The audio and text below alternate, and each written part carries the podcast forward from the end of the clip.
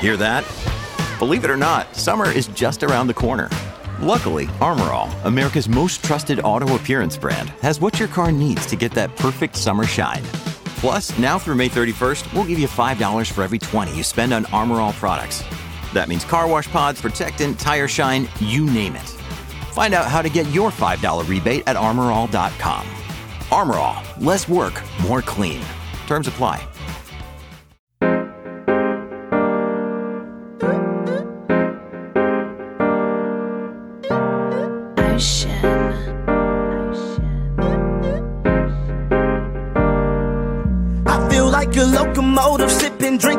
Arizona. Mixtape just around the corner. Did a lot in California. Can't wait to drop this on you.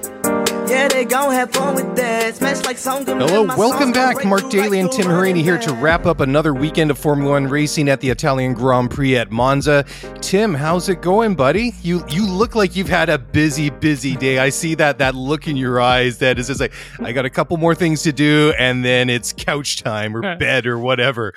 Yeah, hundred percent. I think uh, we're recording this at around nine thirty p.m. East Eastern time, and six thirty Pacific time. Yeah, So uh, I've been going since uh, yeah about seven thirty this morning because we did uh, F one, then some media stuff, then IndyCar, and then uh, yeah on the podcast.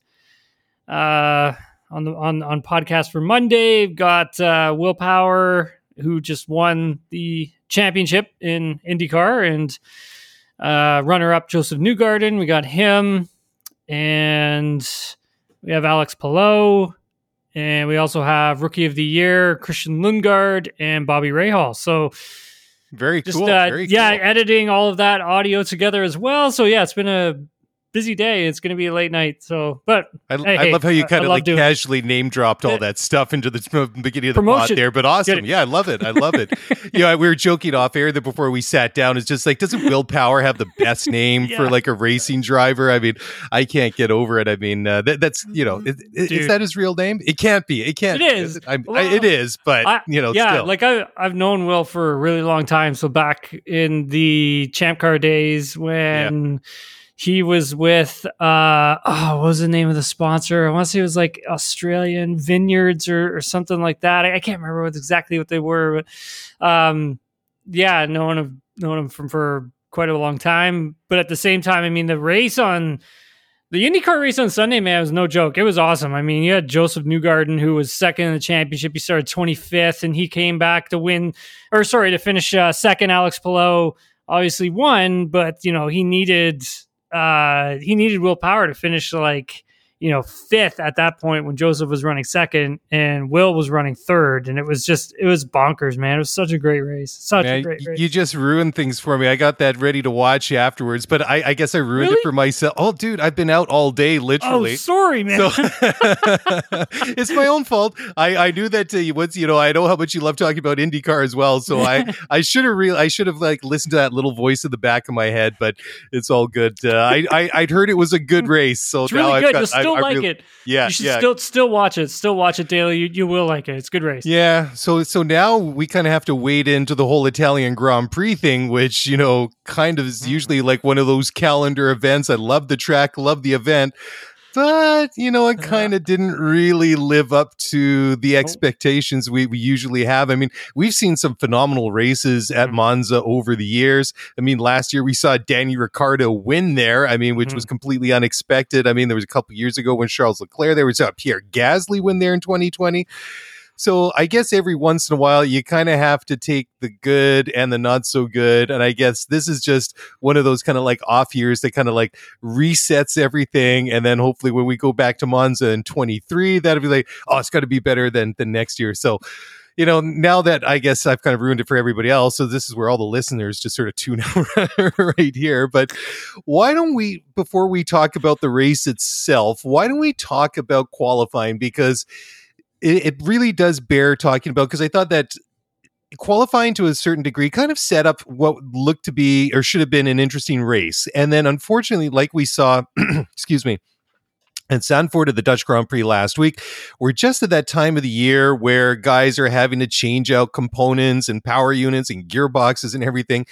And it really kind of messes things up because, again, we saw basically 50% of the grid ended up taking a penalty in one form or another. So the two uh, Aston Martins, which were, I think they were supposed to start what row nine, if I seem to remember, because they like Lance and Seb did not qualify well. It was another stinker of a weekend for them. So yeah, they they qualify on row nine. Yeah, they end up sort of like yeah, P seventeen, P eighteen, yeah.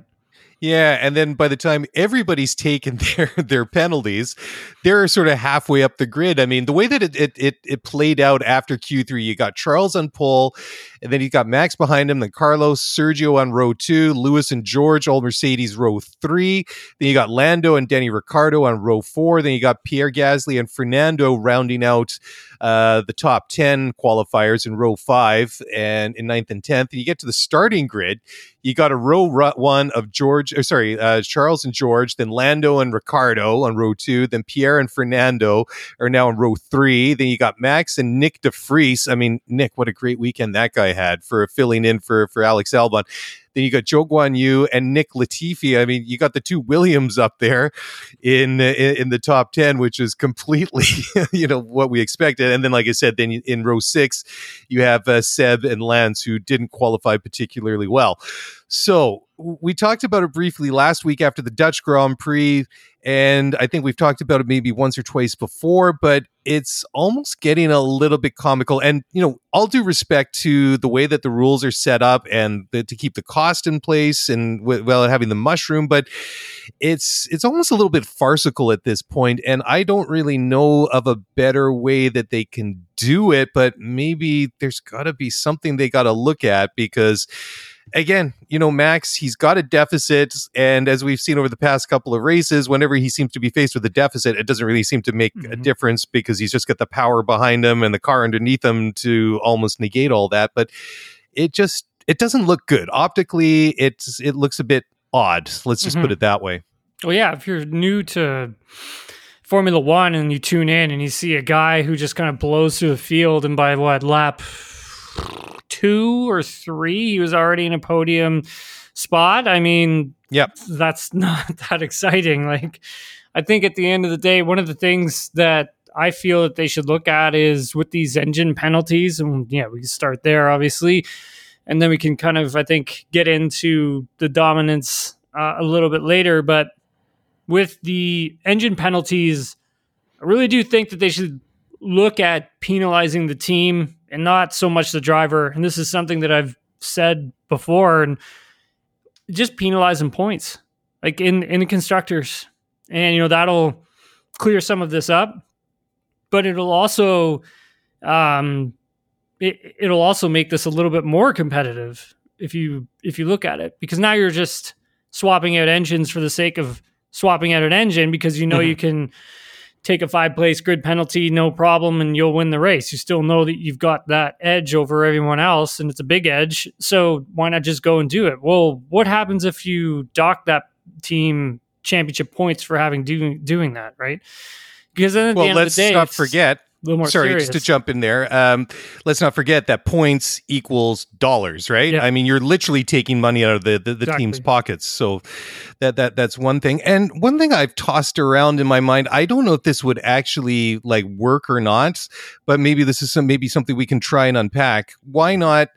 Add like a time penalty onto the driver at the end of the race, maybe a five second or a 10 second penalty. I, I don't know if that's fair or realistic, but let everybody start the race where they qualify and then, you know, throw five seconds onto their time at the end of the race. I mean, some cir- circumstances it won't, but I don't know. I'm just sort of trying to think outside the box because I, I like your idea like like hitting the team with with uh, deducting points in the constructors but maybe from a like almost a what, what do you want to call it? A, a showcase point of view that in a particularly close grand prix it could make it kind of interesting and have the teams think on their mean, feet.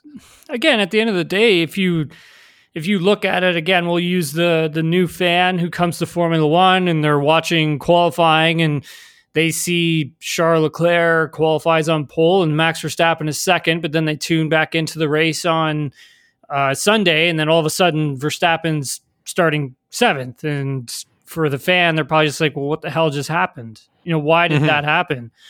And I think at the end of the day, you're just confusing the the fan base. I mean, even for folks, even for the teams, like the teams couldn't even figure out where they were starting uh, for Sunday's race uh, by the end of Saturday night. Like even they didn't even know because it was there was so much that went into factoring in all of these rules. So if like even the the teams can't sort that out, how do you expect the fans to like sort to sort through all that? I mean, it's very confusing.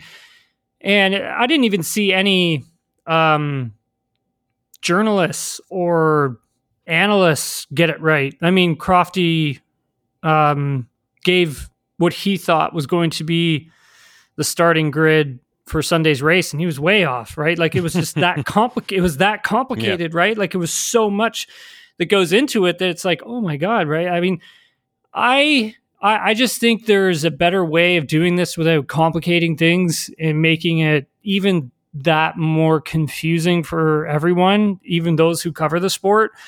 And I think at the end of the day, you got to find a way of, I think, just hitting the teams instead of hitting the driver because it's not necessarily the driver's fault that you need to replace an engine. The driver didn't build the engine, they didn't blow the engine up or any of those things. So why is the driver being penalized? Yeah, I, mean, like one thing that we saw, like uh, in the race, kind of jumping ahead, is uh, Kevin Magnussen was given a five second uh, time penalty for gaining advantage at uh, turn one.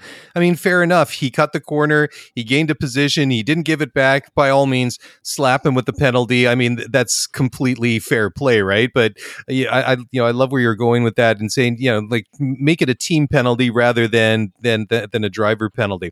Okay, so let's talk now about uh, qualifying. We went over the top ten uh, just now, and you know, like everybody else, I was uh, com- completely discombobulated when I saw the actual starting grid because I'm like, whoa, that's completely different than what I expected. But there are a bunch of uh, performances that we saw during qualifying that uh, that bear mentioning. Ferrari looked uh, very, very strong. It looked like uh, that uh, Red Bull even couldn't match them in qualifying trim. Then you have a pretty decent outing from the two McLarens, you know, seventh and eighth. I thought it was interesting. Ricciardo, mm-hmm. pretty much he he didn't beat uh, Lando in qualifying this uh, this time out, but he was pretty close to uh, his times. I mean, uh, Lando set uh, a Q1 time of 122.130. Danny sets a time of 122.139. Q2 is a 121.831 for Lando, a 122.855 for Ricciardo, and then he's a little bit off in Q3. Lando sets a time of 121.584, and then Danny sets a time of 121.925. So about three and a half tenths, but uh, you know, it, it, was very much um, Ricciardo saying, "Okay, Lando, anything that you can do, I can do as well." So I, I thought that was it was a bit of a statement from a guy that's uh, going to be walking away from that team at the end of the year. And then obviously, I think a guy that turned a lot of heads is uh, Nyck de Vries, who was filling in for, I was going to say Fernando Alonso, but that's why he's the wrong guy, wrong team. Uh, Alex Albon and Williams, who had appendicitis this weekend. And before all the, uh, the, the shenanigans and the mix up and the, the complete rearrangement of the grid, Nyck, in his first race weekend in a Formula One car, qualifies in Q or sorry in P13. Talk to me about that because I, I was impressed. Yeah, really good performance um, from Nyck. One of the things is, is that this isn't new for him. I mean, Formula One might be a little bit new, but at the end of the day, he's been running sim work all season long for not only Mercedes, but I'm sure some of these other teams as well, so they can he can get used to their procedures. He's already been in the Williams car once, and that was for a full practice session. And at the end of the day, I mean, not much has changed with the car. I mean, it's still not the greatest thing on the face of the earth, right? Like he, yep. I think, uh, you know, coming into this, and he's been running so many other different racing series. It's not like he's been removed. It's not like he was. Ant- Listen, Antonio Giovinazzi. Okay, let's talk about him for a second running free practice one because that was actually really, really, really impressive because he hasn't really done anything this season. Like, say, struggling in Formula E at the back, and that's pretty much it. Where Nyck's been like consistently running, he's always been racing something, he's been driving something, he's been getting a lot of hands on work with Formula One cars. He just finished coming out of the Aston Martin car in free practice one. Not trying to take anything from Nyck de Vries's performance this weekend, which was really excellent. Um, But at the end of the day, I mean, I expected him to be where he was. He's a champion. He was a Formula Two champion. He's a Formula E champion. This isn't. Uh, I wasn't expecting anything less uh, from Nyck, and uh, yeah, he was he was great to watch. Uh, I think one of the things I was impressed with uh, the most by his performance was uh, the braking and just how comfortable he kind of looked in the braking zones. Obviously, that turned into a bit of a problem later on in the race, but uh, during the qualifying, I mean, yeah, he looked he looked super comfortable within that within the braking zones, which is really important when you go to a track like Monza daily. Passion, drive, and patience. The formula for winning championships is also what keeps your ride or die alive eBay Motors has everything you need to maintain your vehicle and level it up to peak performance superchargers, roof racks, exhaust kits, LED headlights, and more. Whether you're into speed, power, or style, eBay Motors has you covered. With over 122 million parts for your number one ride or die, you'll always find exactly what you're looking for. And with eBay Guaranteed Fit, your part is guaranteed to fit your ride every time or your money back. Because with eBay Motors, you're burning rubber, not cash. With all the parts you need at the prices you want, it's easy to make your car the MVP and bring home huge wins. Keep your ride or die alive at ebaymotors.com. Eligible items only. Exclusions apply. Yeah, yeah, absolutely. I, what, what do they say? There's like five or six braking zones. I mean, it, it's basically flat out the entire lap. And I mean, you got some some pretty cool corners like the Lesmos, the Ascari chicane, and of course the the legendary Parabolica. You know, it, it's funny too because uh, when you see the old banking on the track there, I mean, that's pretty crazy. I, I don't steep. know. I, I've been to Brooklands just outside of London, and they have like a preserved a section of the old track that has like that banking on the old Monza. And you know, when you walk up from the low side to the high side of the the, the track, I don't know what the angle is on it. I think Crofty was saying at Monza it was like thirty degrees. It's crazy. I would assume I, I would I would assume that Brooklands was probably something back in the day, and they decommissioned that track like hundred years ago. It was like Mhm. pre World War II. But like I say, when you walk from the low side to the high side of the track, I mean, your legs are burning by the time you get Yeah. to the top side. It's I can't imagine Hundred percent. sitting in a race car flying down that thing. Yeah, that- I've, I've raced. out. I've raced there. So, um, I raced there back in, I believe it was 06, I think it was, uh, at Monza, and so I got to get firsthand experience with the banking. Didn't get to race on the banking. Raced on Yep. the obviously the big track, which was like an incredible experience all unto itself. I But- bet. I bet. the uh, the banking was no joke. I mean, I couldn't get to the top of it, and I ran as hard as I could. Um, it's extremely difficult, Yeah. and uh, it's if you go like during a, a darkish, damp day, it's very eerie to stand there, man. I bet, and I bet there, there's probably like the, uh, I guess you, you could feel the history is one of Yes. the ways uh, to, to One. Hundred percent. I've only Yeah. felt that, and like it's such a crazy feeling that a lot of people will never get to experience. But it's such a weird, cool feeling that I've experienced it there, racing at um, Daytona. Yep. Uh, for the twenty four hours of Daytona and at uh, Indianapolis Motor Speedway. Those were yeah, of course. three yeah. places where I actually had that feeling. Yeah, that's cool. That's really really cool. Yeah. Okay, so let's um, let's fast forward to the race itself now. I'm, you know, we, we've talked about Nyck de Vries being a, a standout uh, during qualifying, and I was just going to say, how how was that going to be a bit of a confusing weekend in the, the the Williams garage? You had Nyck and Nikki, so I mean, it's like they had to do something. Were they going by last names this weekend? They must have done. Uh, anyhow, so the race itself, it was. Um, got up to a, a bit of an interesting start. Uh, as usual, there's a, a bit of drama going down into the Rettifilo chicane there. I mean, you go from start finish. And I think it's worth pointing out that Monza is not a very wide track. And then you basically throw it into the chicane, a hard right, and then a hard left. And then you go into the Curva Grande and then into another chicane. And then, but it is. I can't imagine what it's like to be in a race car going down into that first turn at the start of the race. Maybe you can walk us the, through that through your through your own experience. Yeah, it's pretty awesome because you're just like flying. Um, you know, for us, we did standing starts too, so uh, it was similar. But the, you know, the, one of the things is is just trying to jockey for position and making sure that you're finding a way of getting that just a bit of that outside line heading into turn one. So the first part of the first uh, chicane, because then you kind of can muscle your way into the second turn, so the second part of that first chicane, and then you can kind of muscle somebody off the racetrack if you have to because you're going for the exit at that point, and technically you have the racing line. So that's something that I've I always tried to kind of get the car into a spot where I could make that happen. Uh, so that's very important, and then obviously the the draft as well. But it was interesting with these cars this year. I mean, the draft wasn't that big of a factor as it was like years past. I mean, years past they were getting uh, way better toes, but this this time around with these generation of cars, they just weren't. But yes, all of that being said, I mean, yeah, heading down into the first chicane is a pretty wild ride when you're jockeying uh, other drivers for position. So I guess that's exactly what uh, what you just described is exactly what George was trying to do going down into Yes. turn one at the start of the race, and then uh, he was complaining almost immediately that uh, that uh, that Charles closed the door and forced him off the track. But I mean, having said that, I mean George wasn't quite close enough to to No. get the car into the corner and then try and push his way around the second corner in the chicane. There, I I knew exactly what he was doing.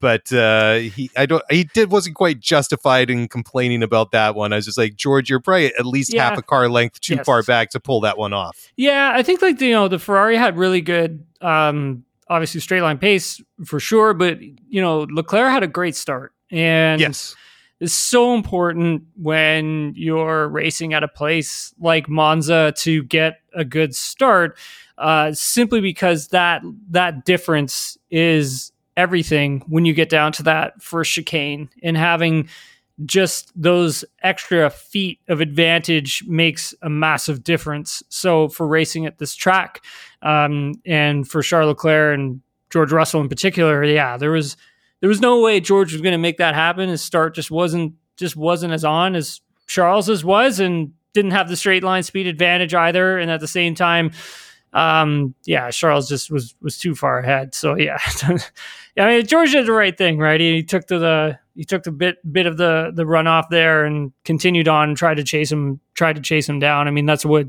he should. That's what anyone should do, right? At the end Yeah. of the day. Except if it's 2021 and your name is Max I Verstappen. knew you were gonna do that.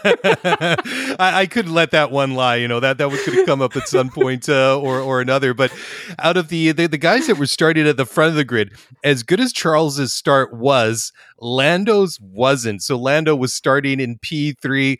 It looked like the anti-stall kicked in, and as fast as Charles rocketed away from from the start, it looked like Lando was just going backwards. He got passed by at least Mhm. four cars by my counts, uh, right before they even got to the first corner. That that must have been pretty frustrating for Lando, knowing that he probably didn't have the car to challenge for a podium. But you know, w- when you're kind of thinking to begin with that this is going to be a tough afternoon, but to, to lose that much ground right at the start must be so frustrating for a driver. Yeah. So when you know, for those who don't know who are listening, so when the driver goes to you know the grid, they have a they have a set system that they kind of have to kind of go through to get the car into a proper operating window for their standing starts and for Lando, you know, I, was, I heard from Andreas Seidl. I was on a Zoom interview with him following the race, and he had mentioned that it was it was that there was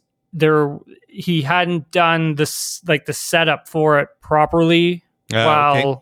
going to the grid and being on the grid and so that's what caused him uh, to drop back just off of the start but i think at the end of the day you know hearing from lando as well i think they finished where they thought they were going to finish so even though yes he did lose a few spots off of the start i think he- was only really going to be good for that p6 p7 range You know, it, it really is funny because at the way that you look at the way the race finished, and you look at the way that the race started. I mean, if you look at the starting grid at the at at, at you know obviously the the start of the race, out of the uh, the the front runners, you got Sergio Perez after taking a penalty. He's starting in P thirteen.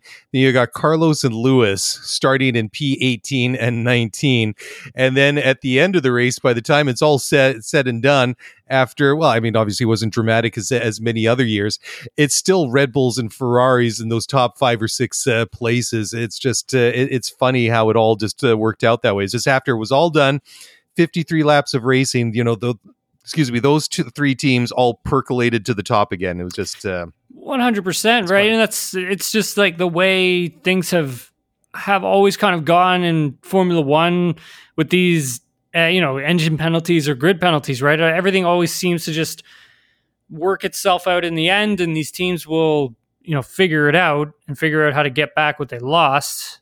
And so that's why it's kind of like with the grid penalties, you know, we're going to go back to that. It's just kind of like that's why they kind of need a, a, different type of a system because it's not you're not really hurting anybody at the end of the day because they're going to figure it out. Uh, but then in in fact, then then comes the part where it's like obviously we see the dominance of Red Bull, but then we're still kind of getting those top three teams being the top three teams. It's not like we're getting Red Bull and then maybe you know Alpine has a great weekend or maybe we sprinkle in McLaren has a good weekend and you kind of get those teams that are a bit outliers. You get them starting to come in and battle for those top six positions or even for podium positions. And I think for Formula One, that's going to be really important moving forward because that's how you're going to retain your audience. Because at the end of the day, you can't, I don't think you can, I don't think Formula One can, sur- will not survive. It'll definitely survive, but I just don't think Formula One can have like races like they had today, if that makes any sense. And I'm not saying mm-hmm. that it was a bad race, but it wasn't one of the more exciting ones that we've seen. And in the past few races, they haven't been that great. You know, ever since we got back from summer break, it's Red Bull's been incredibly fast, and they've opened up this huge gap over over Ferrari. And it's kind of like, well, I I don't necessarily think that that's what you know F1 really wants, right? And I think they kind of want to try and find a way of getting this thing a little bit closer. So I think as the the season progresses, but then we get into next season, and by the time we kind of get maybe seven or eight races into next season, that's when I think you'll see these regulations starting to work a bit more, and we maybe mm-hmm. see like a weekend where we get like a Ferrari, a Red Bull, and then McLaren or or Mercedes, Ferrari, Alpine, or just something like that every once in a while to kind of spice things up a bit. Yeah, because I mean, as much as this is a brand new year, and obviously in so many ways, it's still kind of a bit of an interim year because they've introduced these new cars.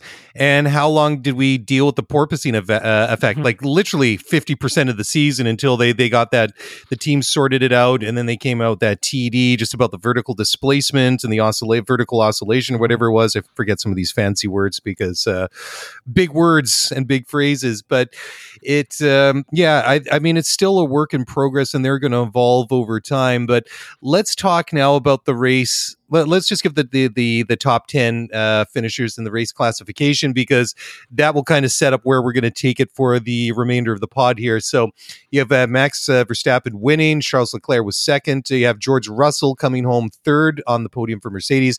Carlos Sainz uh, was fourth, and then Lewis was fifth for the uh, the second Mercedes. Sergio Perez, despite having brake discs on fire early in the race, which was kind of uh, interesting. Those are great slow motion shots mm-hmm. when the, the, going into the chicane Kane there yeah. after he came out of the pits. Those were fantastic. So Sergio six, Lando eventually finishes seventh, Pierre Gasly uh, P eight, Nyck de Vries P9. That was outstanding. And then Zhou Guanyu in the Alfa Romeo, he gets a P10, which I think is a pretty decent outing for the uh, for the rookie driver. And of course, the one thing we're going to want to talk about is that this race finished behind a safety car. I mean, if you're used to watching Indy cars, you would say that this race finished under yellow, but this is not something we ever really see in Formula One. Obviously, we see safety cars and virtual safety cars very, very regularly, but excuse me this was all set up on about i think it was lap 47 danny ricciardo he pulls up on the side of the track retires drops out of the race and it was at a bit of an awkward spot. They tried to get the car off of the track. I don't they had some trouble doing so. I think they couldn't get out of gear or something. That's what it looked like. Anyways they do get the car uh, off the track but it's just too late in the race to reorder the pack let the unlapped cars unlap themselves and then have a couple of laps or maybe even one lap under green but I guess the the automatic comparison people are going to make is after the season finale in Abu Dhabi last year, when they rightly drew a lot of criticism because the the way that they tried to finish that race decided a world championship uh, ultimately. But fast forwards almost a year later, in your opinion, Tim, did F1 get this one right this time around, or are there still lessons to learn? Well, I think they got like obviously with the rule and everything, I think they got that right. But at the end of the day, I think they got a couple more, you know, tricks in the bag that they probably could have used at that moment if they wanted to. But I think at the end of the day, um, they stuck to the they stuck to the rules. And I, you know, if you're, you know, a fan of the sport, I mean, obviously that's that's a good thing. But at the end of the day, I know we all wanted to see green flag finish, and some of the team principals uh, did as as well. And I think you know for the spectacle itself, I think that's something you need to go back and take a look at and take a look at the rule and also take a look at what can be changed to spice it up a bit because I there was a crane on the track. Um, last time we saw cars going by with a crane on the track, we we know what happened. Um, yep. Sadly. So I yeah, and I think you know that that for that for me was the point where I was like, okay, well, yeah, you probably should red flag it if you got the crane out on the track, and I didn't mm-hmm. get red flag, so I was like, okay. So the only other option for this was to finish it under safety car, right? And is is interesting. Like after following Abu Dhabi, um, there was a lot of discussions between teams, Formula One, the FIA, about races ending under safety car. And they looked at, I don't even know, they looked at a ton of different races since it was around like the 1990s. And it was around like 10, there's around like 10 races, I believe. Uh, I'm not 100% certain on that stat, but it was, I believe it was around like nine or 10 races that a, a Grand Prix had ended under a safety car. So for that to happen, the statistic itself, you know, you, you wouldn't think that this would be something that's occurring, but this is actually the second time that technically probably should have happened in the yeah, last yeah. in the last two seasons.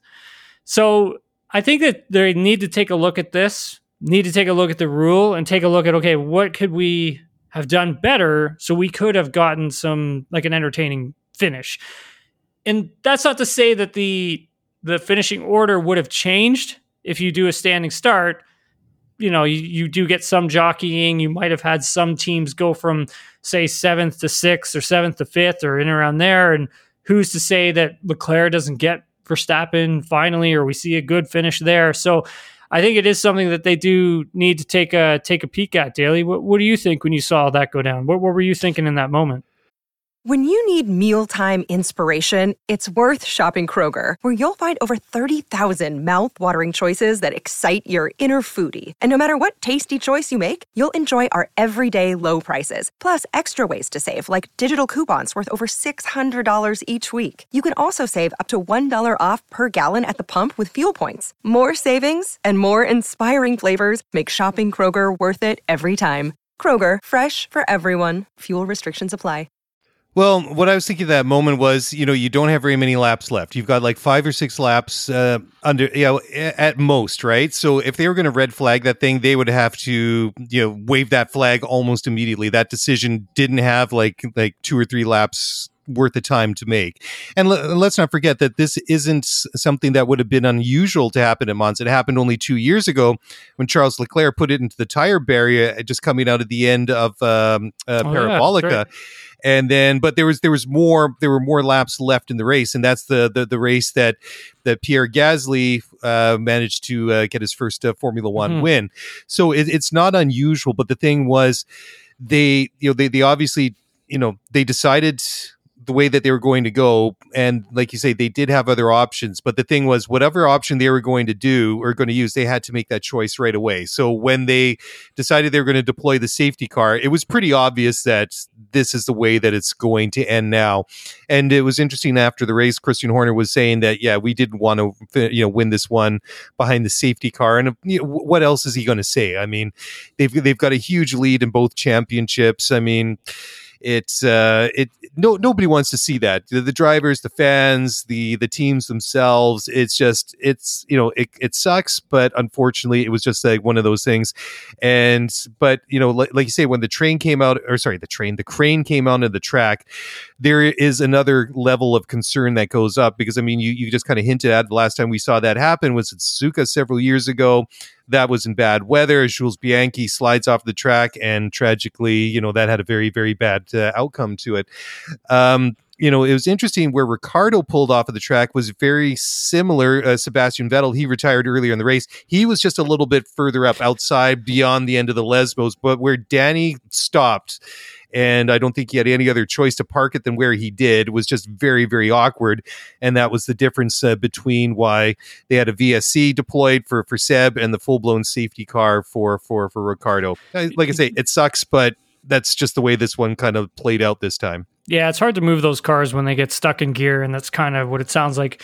Uh, yeah, what happened to Daniel Ricciardo. So I mean, like obviously you do need to bring that crane out, and you do need to hoist it up, and you do need to to get it off of off of um, off of the racetrack, and you know, obviously, uh, it's it's uh, there wasn't enough laps to even be you know run. So as soon as you kind of saw the crane coming out, you automatically were just like, well, there's no way that they can get all these cars unlapped and get them back onto the lead lap behind the train and they were only letting like so many cars go by. I mean, they did like Latifi was stuck in between uh first, second. He was in, stuck in between like third and fourth, and like he's a lap down, right? So he should have been able to let himself go and be unlapped at the same time, and they, they didn't let him go by, and that was it. And so you kind of just knew that that was the direction that they were going with the race, and you know, with um with the two race directors as well kind of have to remember that uh, they are somewhat, you know, new, not new to race direction, but new to doing it with uh, Formula One. And I think they'll just, you know, it's one of those things, they'll just learn from it, right? And they'll find a better way of doing it the next time, sort of deal. But yeah, it was interesting. I mean, you can kind of see, like, you remember when Michael Masi was in, like, you kind of knew that he most likely probably would have thrown a red flag there and interpreted the rule a little bit and maybe gone back and done a standing start like in mm-hmm. um uh like in well, i mean there's a couple races that ring off the mind i mean like Hung- hungary yep. last year uh azerbaijan last year uh and then you go back to that year with pierre gasly same sort of uh, situation where gasly ended up winning that race so yes, I mean, like the, that was you know pretty exciting, and I always remembered like with that Azerbaijan uh, 2021 race, like it was just felt like a one lap friggin' shootout, man, and it was cool. It's crazy. Well. It was fun. Yeah, it was, it was fun to so watch. Cool. So yeah. Cool. Well, it's interesting too when you hear some of the comments after the race. Horner was saying, you know, there's enough time to get this thing done or to, to, to restart it. And then you have Ferrari criticizing, saying that they, they should have done a better job. And of course. I mean, everybody was kind of the, the comments I felt post race, whoever it came from, they they kind of felt is it was let's just say it was what I expected each team or each driver was going to say depended or depending where they finished and and how it was. It was just kind of it, it was bizarre to kind of see it happen but I mean the FIA's explanation was uh, basically that you know it was a safety issue and when it's a safety issue it has you know that takes precedence over everything else. That's the the most important thing and it, it doesn't really matter if it's lap 1 or it's the last lap. That's what we have to to take into account uh, most of all but uh, one of the things uh, following the race was uh, there was a fair amount of boos leveled at uh, Max Verstappen. Uh, Max uh, being, you know, fairly, you know, chill about it. He said that the Italian, the the the, the Tifosi, the Ferrari fans booing him wasn't going to spoil his day and ultimately that just uh, brings him one race closer to wrapping up this championship, which he could do in just uh, a couple of weeks at the next race in Singapore.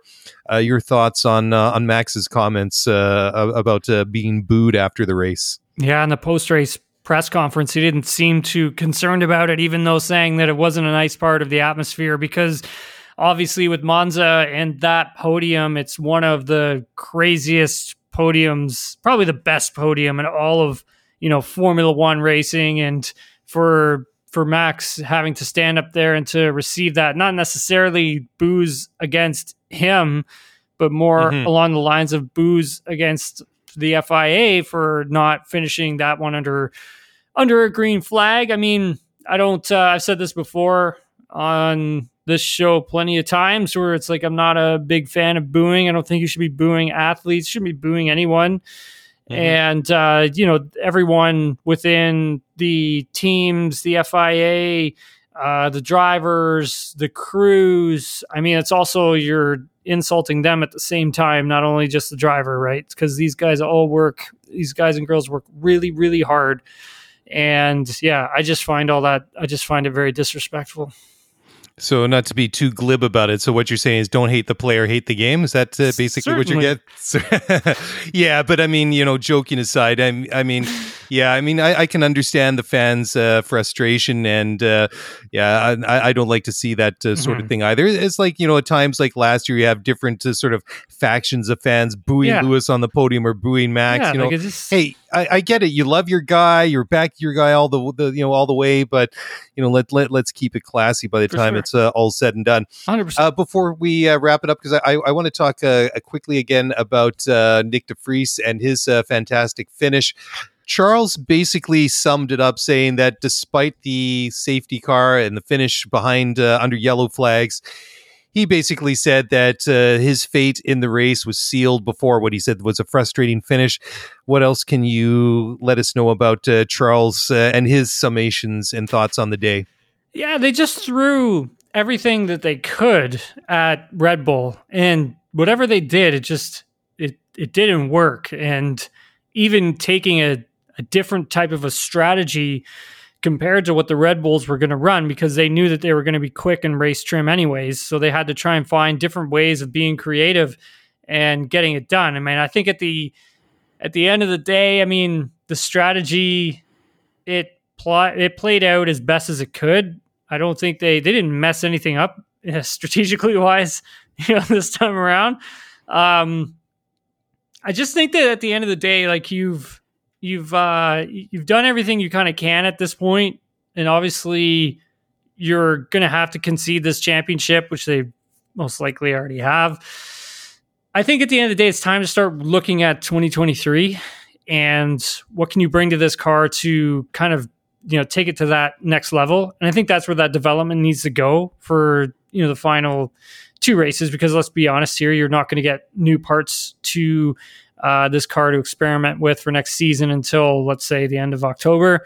Uh, so i think there's things like that they should probably start looking at in, in, in those terms. But this weekend was a huge you know weekend on on their calendar having this one circled and you know coming into it leclerc and, and carlos they had done so many different media obligations. They had done different car launches. You know they were in different parts of italy in the build up to this weekend it was such a special weekend um, for ferrari and obviously this isn't the way they wanted it to to end but at the end of the day i mean you're up against a driver who's just absolutely the top of his game at the moment and a team that's right beside him.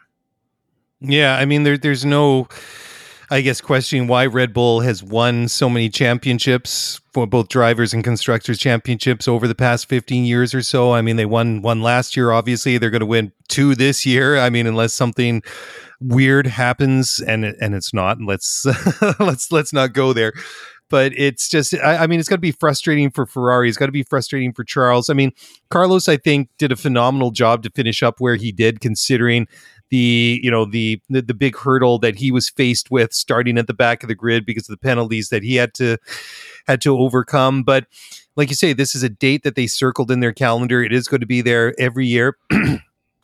And the big man himself john elkann the chairman of uh, ferrari yeah. was there and I mean, which you would expect. And now this is going to be an interesting one because he gave Mattia Binotto what I always say the kiss of death. He said, He's our guy. Yes, we've had some problems, but you know, we're, we're going to stick with him. And it's the same thing. It's like anytime you have like the president come out and say, or the, the, the GM saying, This is the coach, we're sticking with him at the end of the year. Usually that guy gets fired. So I, I, don't know what to make of it, but it was, uh, uh, I, I just it was kind of Saturday. I think it was Saturday morning. He uh, he had said that, um, and you know, you know, when you hear that and you're listening to that, I'm just like, what does that mean? like, I mean, at the end like, of the okay. day, like I don't think like getting rid of Mattia Binotto is your answer. That's not going to no. solve anything. No. He's gotten you this far. He's built the team up like this much, considering where he got it. Like he got it when it was like at the depths. Like they didn't have a real good engine program anymore because they got caught, like technically air quotations, cheating. So it's like. Yeah what was he supposed to do? I think at the end of the day, this guy has done a really good job to get them to where they are. And it's like we have talked about ad nauseum is that they need to take a look at the strategy room and what the hell is going on in there and just get it sorted out. I'm not saying you go in there and, you know, clear everyone out, but you go in there and you make some structural changes or give some more support do whatever you have to do to get that sorted out in the off season. I don't think replacing Mattia Binotto is your answer. So when I heard that, I was mm. kind of like, mm, I don't think you really want to let him go. I mean, because you don't no, really have anyone who's going to replace him. So let, let him finish the job that he started. If he gets to the point and say, "Yeah, I've done everything that I want to do," the organization the way is, or I built it in the way that I want it, and you still have problems, sure, then that's a, a legitimate question to, to, be asked. But I, I, I just had to to chuckle a, a little bit on that. But also Charles's comment, I thought it was just another indication that you know Ferrari guys, we love you, but this just isn't going to be your year. I mean, it seems that you know the racing gods just aren't with them, and it's it, it's been it's they've been hit from every angle this year. So hopefully, from from their point of view, that they've got a lot of good data, they've had a lot of good learning experiences, that they can correct some of the things that have happened on the track and off the track, and then uh, you know put that into planning for, for for next year. I know that sounds very anticlimactic and maybe a little bit defeatist, well, considering we still have a bunch of races for this year. But I think you got to maybe start looking down the road a bit. Another day is here, and you're ready for it. What to wear? Check. Breakfast, lunch, and dinner? Check. Planning for what's next and how to save for it? That's where Bank of America can help. For your financial to-dos, Bank of America has experts ready to help get you closer to your goals. Get started at one of our local financial centers or 24-7 in our mobile banking app. Find a location near you at bankofamerica.com slash talk to us. What would you like the power to do? Mobile banking requires downloading the app and is only available for select devices. Message and data rates may apply. Bank of America and a member FDIC. Well, you got to be worried for Mercedes behind you, right? I mean, because – Oh yeah, the lead yeah. like that that championship like that that second place is still up for grabs. So if you're a Ferrari, yep. even though they won't say it, they have to be a little bit concerned with Mercedes. For Mercedes, like they're they're going for it, man. Like they're not backing off. They're they're coming for second place in this championship standings. Hearing from George Russell afterwards, you know, he, he was basically saying, look, the expectations for Red Bull, they were accurate. But uh, they felt a bit caught off from Ferrari's race pace. They didn't expect it to be as uh, strong as it was. And I guess you know if you're Charles Leclerc or Carlos Sainz or you know Mattia Binotto, you're you're happy that George. You're hearing George kind of say that because you know that you're starting to kind of find your feet just that little bit that's going to give you that extra little bit of something that's going to get that's gonna that's that's gonna get you past. But the one thing that you know George did say is he thinks that Singapore should suit their car, so that'll be interesting. Oh, there you go. yeah, well, I mean, we'll, we'll, go down the what happens there. oh, totally, and we'll go down the constructors in a moment here. But just as a bit of a spoiler, there's only about 25 points between Ferrari and Mercedes in the constructors in the moment.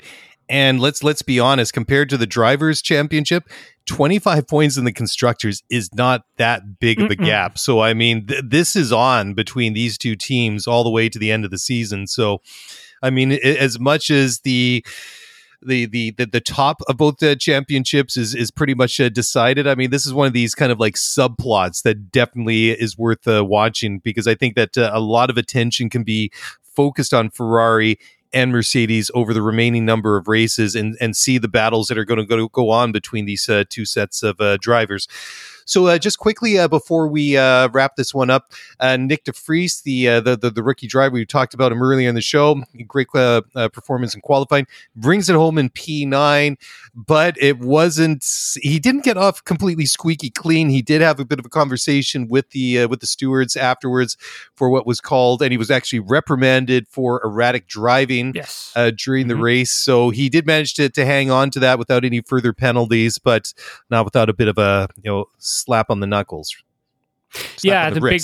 Yeah, exactly. And I think a big thing for for Nyck and getting um getting that penalty uh issued to him was, you know, simply because he was working with with that brake pedal. And one of the reasons for that was like uh his display in the dash it was showing that he was, you know, at, at risk of of being under the delta time. This was during uh, the safety car, and at the same time, he was dealing with you know brake issues.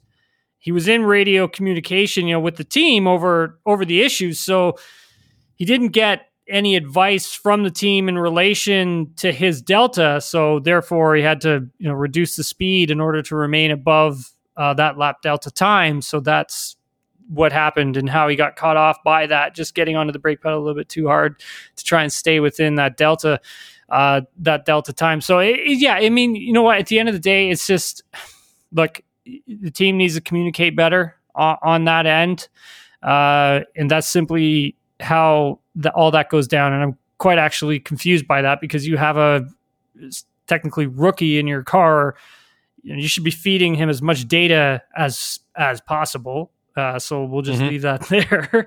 Uh, but at the end of the day, I mean, on the positive side, like he did a great job uh, with this with this team with this car um, for the for this weekend. And yeah, I mean, to score points on your first time out in an F1 car, like in a in a Grand Prix, it's pretty good. I mean, pretty good. He he. I mean, he did a great job. You take your hat off to him. The team really likes him. Yep. It'll be interesting to see what happens. It'll be interesting to see if this is kind of like an audition, and not for Williams, but for Alpine, where it's kind of like Alpine has a seat available. De Vries's name has come up, and they're probably looking now at at at Nyck de Vries and what he did on the Sunday. And I think in 2023, we're going to see this guy on the grid. Which team he's going to be with? I mean, that's going to be the question because it kind of sounds like he's opened that door to a few other teams coming and having some conversations with he and Toto Wolff. Well, you know, by the time that this one was over, the the, the one guy that it kind of drew a parallel with um, between himself and, and Nyck de Vries was uh, Stoffel Vandoorne. Back in 2015, he comes in, he um, uh, gets to debut at the uh, the the Grand Prix in Bahrain. Oh yeah, Uh, that's right. Fernando has that huge crash at the opener in Australia, which was horrifying. I mean, just completely destroyed the the the, the car. And you know, Fernando. I mean, I think if he had his way, he had a race, Uh, but uh, you know, they made him uh, sit at least one race out. Stoffel gets in the car, had a pretty good weekend. He, I think, he got P10 in that, so he brings home. Uh, you know, he got some points out of that one, which was uh, great to see. But the point is, he was able to convert that, like you say, that it, it was an audition. That's the perfect uh, word. He was able to convert that into a drive with McLaren. Unfortunately, in the long term, Stoff didn't stick in Formula One, and I think that his opportunity just kind of came at the wrong time because when he was with the McLaren was kind of at their their low point. This is when they when Honda was just coming back into the sport. There was obviously big issues with that power unit. There was big issues with the McLaren themselves. But uh, you know, more to the point, the parallel I'm trying to draw here between uh, Stoffel and Nyck de Vries is that they they both came in deputized for a driver, the regular driver, and both uh, did something with it. And you know, my my takeaway from this is he had a great weekend, and his stock has to have ridden, uh, risen quite a bit. So I completely agree with you. Is like I think we'll see this guy in a car next year. Pardon me, excuse me. We will see this guy in a car next year. It's just like what color is this car going to be? Yeah, exactly. Yeah, hundred percent. Okay, well, let's start uh, wrapping it up right here. We uh, we teased about a little bit uh, earlier, so let's just uh, go down the uh, the constructors uh, championship right now. Red Bull leading the way; they are a light year ahead of everyone else. They have a 545 points. Ferrari 406, Mercedes 371, Alpine way way back. There's a lot of daylight between Mercedes and Alpine. 125 points there. Then you have McLaren 107, rounding out the top five in the constructors on the driver's side, like I said, uh, Max can wrap this one up as early as the week after next at Singapore. Going to be great to go back to Singapore for the first time in a couple of years. Max currently sitting on 335, Charles 219, Sergio 210, George Russell 203 points, Carlos Sainz 187, and then Lewis 168. So, I mean, I I, I must admit I didn't look at those points. Uh, you know, it didn't strike me as as much as it did on the constructor side but is as cool and fun as going to be watch that battle between Mercedes and Ferrari going down the stretch here. How about the three way battle between Charles, Sergio, and George going down to the wire here at Abu Dhabi in a couple of months? I mean, there's only 16 points separating all three drivers, so that is probably going to change at some point. So who finishes up where is going to be a lot of fun to watch. So. I still can't believe that Mercedes, like George Russell, is like in the running for potentially finishing P2 in the driver's standings. You know what I'm saying? Like at the beginning of the year where that car was, man. And now, oh, I know. Look where he is.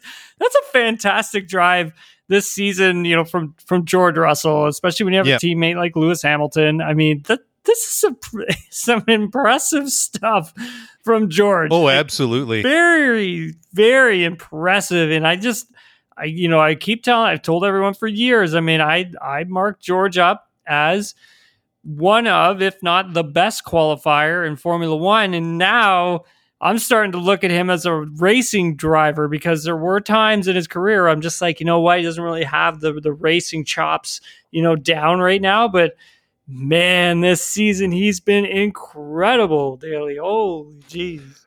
Well, what about at the time there back in 2020 when he filled in for Lewis when Lewis was out uh, of the Sakhir Grand Prix when he had COVID and down going into turn one, he put the elbows out and pushed Valtteri Bottas out of the way. I mean, just that weekend, Valtteri was de facto number one, right? Because Lewis wasn't there. George, uh-uh, I'm not having any of that. I see a bit of daylight. I'm going for this one. I mean, ultimately that that was it did turn out for him in the end because uh, I mean there was that uh, you know botched pit stop and everything like that. But I mean George, I, I, mean, there's no doubt that this guy's a talented uh, race driver, and I think he's, uh, you know, as much as maybe Ferrari's looking towards uh, next year, I think George must be as well. I mean, he's had some great finishes and great results uh, this year, but I think he's uh, really looking forward and hoping that you know that that the car they come out with next year is going to be an order of magnitude better than the W13 this year because I don't think there's any question that this guy is a race winner in in waiting. I mean, he's got all the the skills and the talent to do it. It's just it's not if, it's absolutely when it's going to happen for George and, Russell. And that's going to be tough for Lewis. And there's going to be points where he might not like that. Oh uh, yeah, especially definitely. if the car, especially if the car is really competitive. I mean, yep. that's what I just get so impressed by with George, where it doesn't matter who's in the other the other side. His confidence in himself and his work ethic. And not to say that you know Hamilton or any of his other teammates don't have those things, but with George, he just he just takes things to such a competitive level that he just scraps and grinds and literally squeezes every ounce of performance that he can find in every race car that he drives in. He just finds it and gets it and just wrings it wrings it out of it. And it's just I just love watching that. I love watching that hunger. I love watching that desire. It reminds me a lot of what Lewis does as well. And yep. I uh, I look forward to watching these two those two drivers compete against each other in 2023 at Mercedes. Um, simply because you know that's one hell of a driver lineup. Absolutely oh, incredible. You're not kidding. I mean, if they, if they can get the car to match the the, the talent that they have in the car, boy, watch out, watch out. I mean, everybody Man. should be looking over their shoulders and worrying what Mercedes is going to come out with in in 2023. I mean, obviously they've kind of written this year off as far as championships, but This is not a team that lays down and takes setbacks very lightly at all. So you know that they're not looking at the next exit on the freeway. They're looking at two or 3 Mhm. or four down the road and looking towards uh, next season. But that's another conversation for another day. Tim, buddy, this was fun as always. Before we let everyone go here, just remind everyone where they can find you online, social media, all that good stuff. Yeah, absolutely. If you want more uh, TSN Racing Pod, again, you get it wherever you get your podcasts. Uh, give us a follow on on Spotify and a five star rating because it really helps us a lot. And same with Apple Podcasts. If you could write a review, that would be incredible. Um, if you want me on social media, it's at Tim Hauraney. And yeah, Daly, thanks, man, for um, for doing this. This was a lot of fun. I, I, you know, like always, buddy, I love doing this every Sunday night. Yeah, I know, right? You know, it's always uh, like you say, it's always fun doing this. I'm just looking at the calendar here on the uh, on, on on in the software. We pulled out almost an hour out of a race that wasn't really all that eventful. Man, so We were You know, literally pat- sitting down. pat like, on the is- back here. we were literally before we went to record. We're like, yeah, this is only take a half an hour. You know, won't Yeah. be too long. And I'm like, good, Won't good. I got a lot of other things to record. Yeah. now I an know. hour into it. Okay, I got the hint, buddy. We, it's time to cut it off here so I can Love send it. you the files for, for, for posting, and I'll do that just a moment. So, to get us, we're Scootery F1 Pod. You can find us on social media at Scootery F1 Pod, everywhere Spotify, Apple Podcasts, all those good places as well. And that's it. That's a wrap. Look for, for more from us, more from Tim and the TSN Racing Pod in the days ahead. And of course, we'll be back after the next uh, Grand Prix in Singapore and many times in between for looks, uh, look for us then. Take care, everyone. We'll talk to you again real, real soon. Bye for now.